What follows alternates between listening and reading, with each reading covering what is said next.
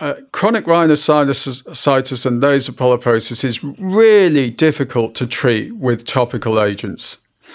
My patients, sometimes in tears, say, you know, I am squirting every inhaler, I'm putting drops, I'm getting on my head and standing on my head and doing it properly, and I'm waiting the required time, and these drugs just don't work. You are listening to Treatable Traits on Asthma. This series is intended for healthcare professionals that are interested in being updated within asthma. You will be updated according to available science and the speaker's clinical experiences. Welcome to the next episode in the podcast about treatable traits. Today we are going to the challenges in patients with upper and lower airway diseases and comorbidities. My name is Professor Wiebeke Bagger, and with me I have Professor Ian Pavot from U K and Professor Peter Gibson from Australia. Ian, concerning the upper airways, how often do you kind of take that in as a treatable trait when you are sitting with your asthma patients? Uh, very often. And I always ask patients about upper airway symptoms and about their sense of smell. Um, anosmia is very suggestive of the presence of nasal polyps. Uh, uh, of course, th- this uh, chronic rhinosinusitis and nasal polyposis is um, invariably associated with uh, severe type two high Uh, asthma. The two occur together very commonly, and um, it can be difficult in a patient to work out whether their problems are mainly due to upper or lower airway issues. And in truth, many of them have both, uh, both that are driving their disease. So it's a very relevant, very relevant um, comorbidity. On average, patients with severe asthma who have chronic rhinosinusitis and nasal polyposis have a higher risk of exacerbations, probably because they have more severe type two airway inflammation. But how long time have you been asking for the smell question? Because, I mean, we have been working with allergic and non-allergic uh, rhinitis and ask for questions concerning that. But what about the smell? When did that sneak in? Yeah, I think it's probably mainly in the biologic era, and some of the biologics, the anti-I L four thirteen biologics particularly, have a very big impact on uh, the upper airway and the sense of smell. Uh, so, uh, yeah, I, I think it's been much more uh, in the biologic era that I've been focusing on on, on this aspect.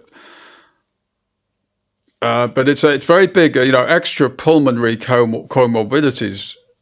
Uh, I would put chronic rhinosinusitis and nasal polyposis in the sort of Premier League, along with, uh, you know, obesity, anxiety, depression. These are, you know, really key treatable traits that, that you need to be interested in.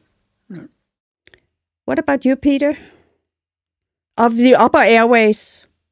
Yeah, so I, I've... long time been aware of the up of the nose nose as a key factor in causing patient symptoms, and initially my focus was on allergic rhinitis and treatment for that, but uh, in the biologic era the focus has become more on chronic rhinosinusitis and polyps. And you're right, the anosmia question has become a regular um a regular inquiry uh, in that era. One one thing that strikes me is now that I'm seeing a lot of patients with nasal polyps and asthma, not necessarily severe asthma, but they're coming to our clinic because of our experience with biologics. It's a different sort of severe disease to severe asthma.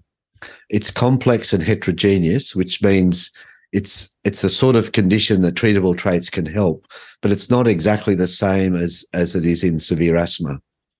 And an example is as a, a man I saw a couple of weeks ago. He's had really bad sinus disease and polyps, and and was referred for surgery.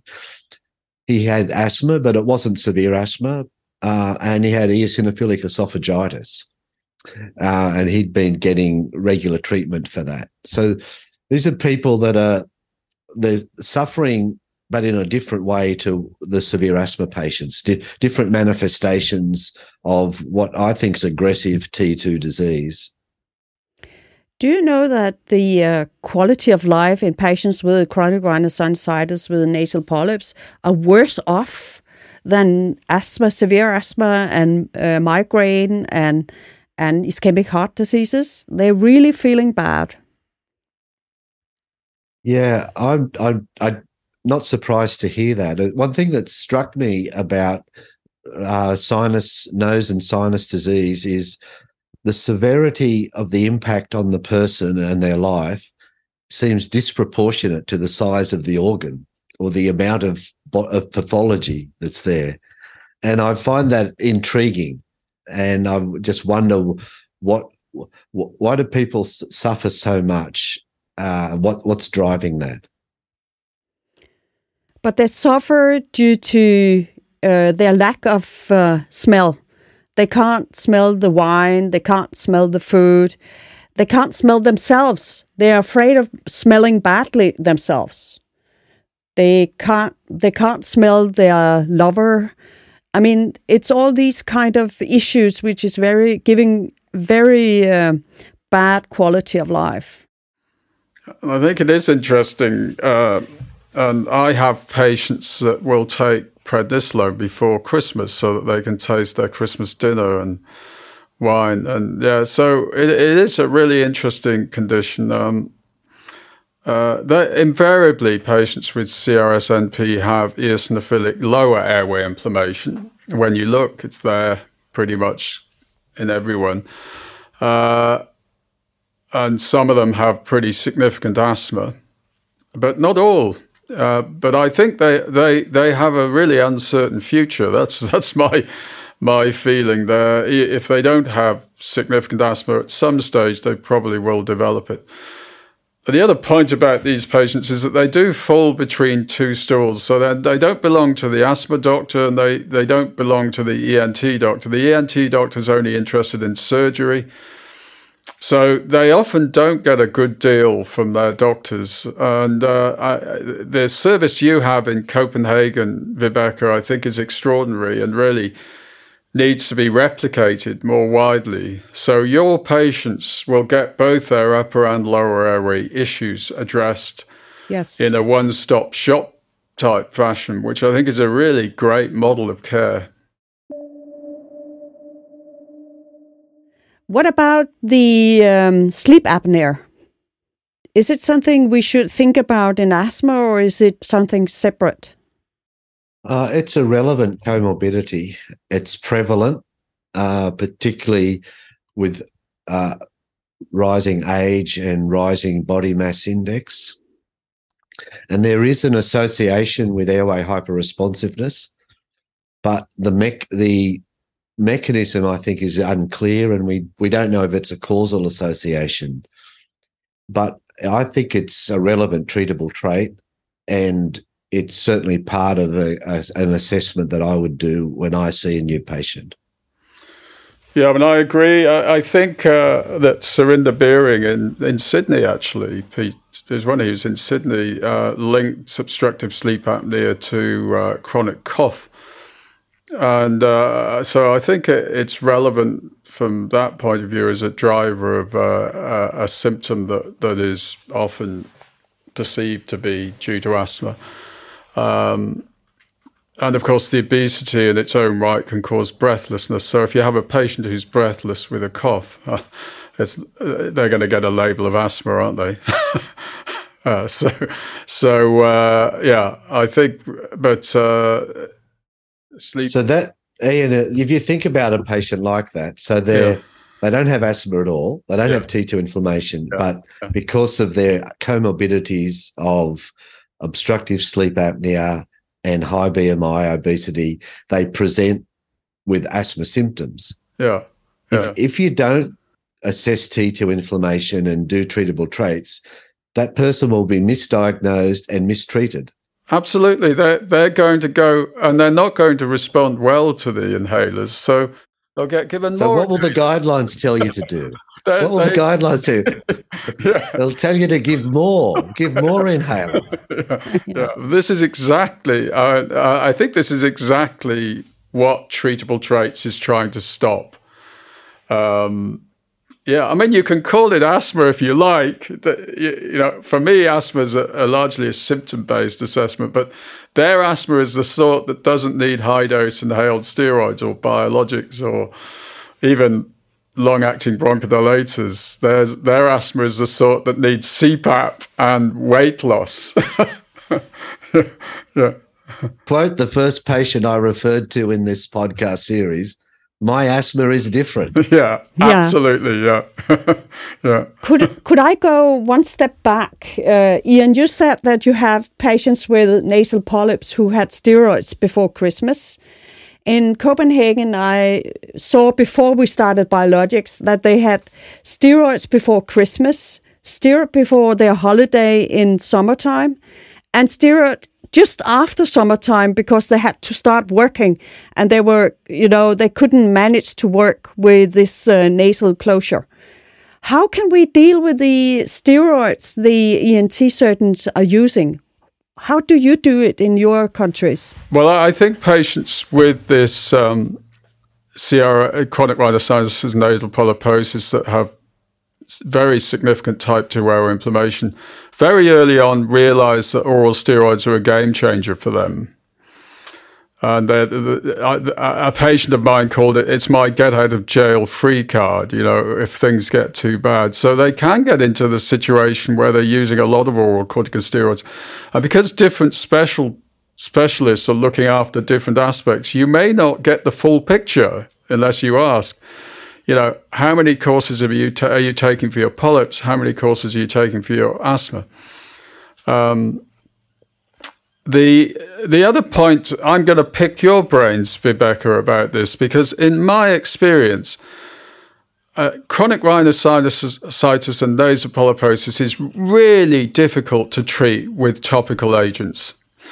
My patients, sometimes in tears, say, you know, I am squirting every inhaler, I'm putting drops, I'm getting on my head and standing on my head and doing it properly, and I'm waiting the required time, and these drugs just don't work. But you give me five milligrams of prednisolone, I'm right as rain. So how do you how do you explain that? I just don't get that, but I hear it all the time.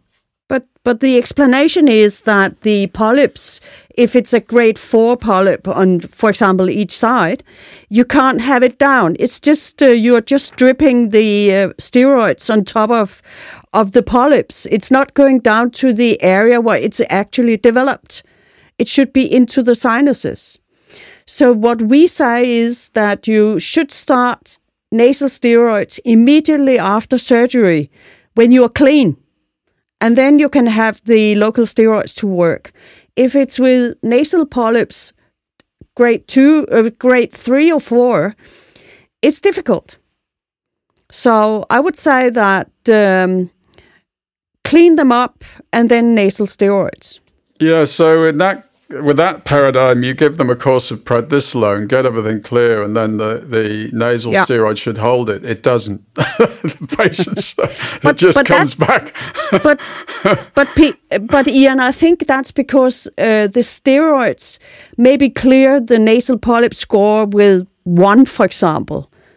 So if you yeah. have a grade four, you yeah. will have a grade three and you will feel better. But if you have a grade three, the, you will have a grade two. The other point to argue with you, and maybe this uh, uh, it's rather an interesting argument, um, is that the steroid that they're giving into their nose is fluticasone, which is, you know, several orders of magnitude more potent than prednisolone. And it's being given right in the organ of interest, right there. Yeah.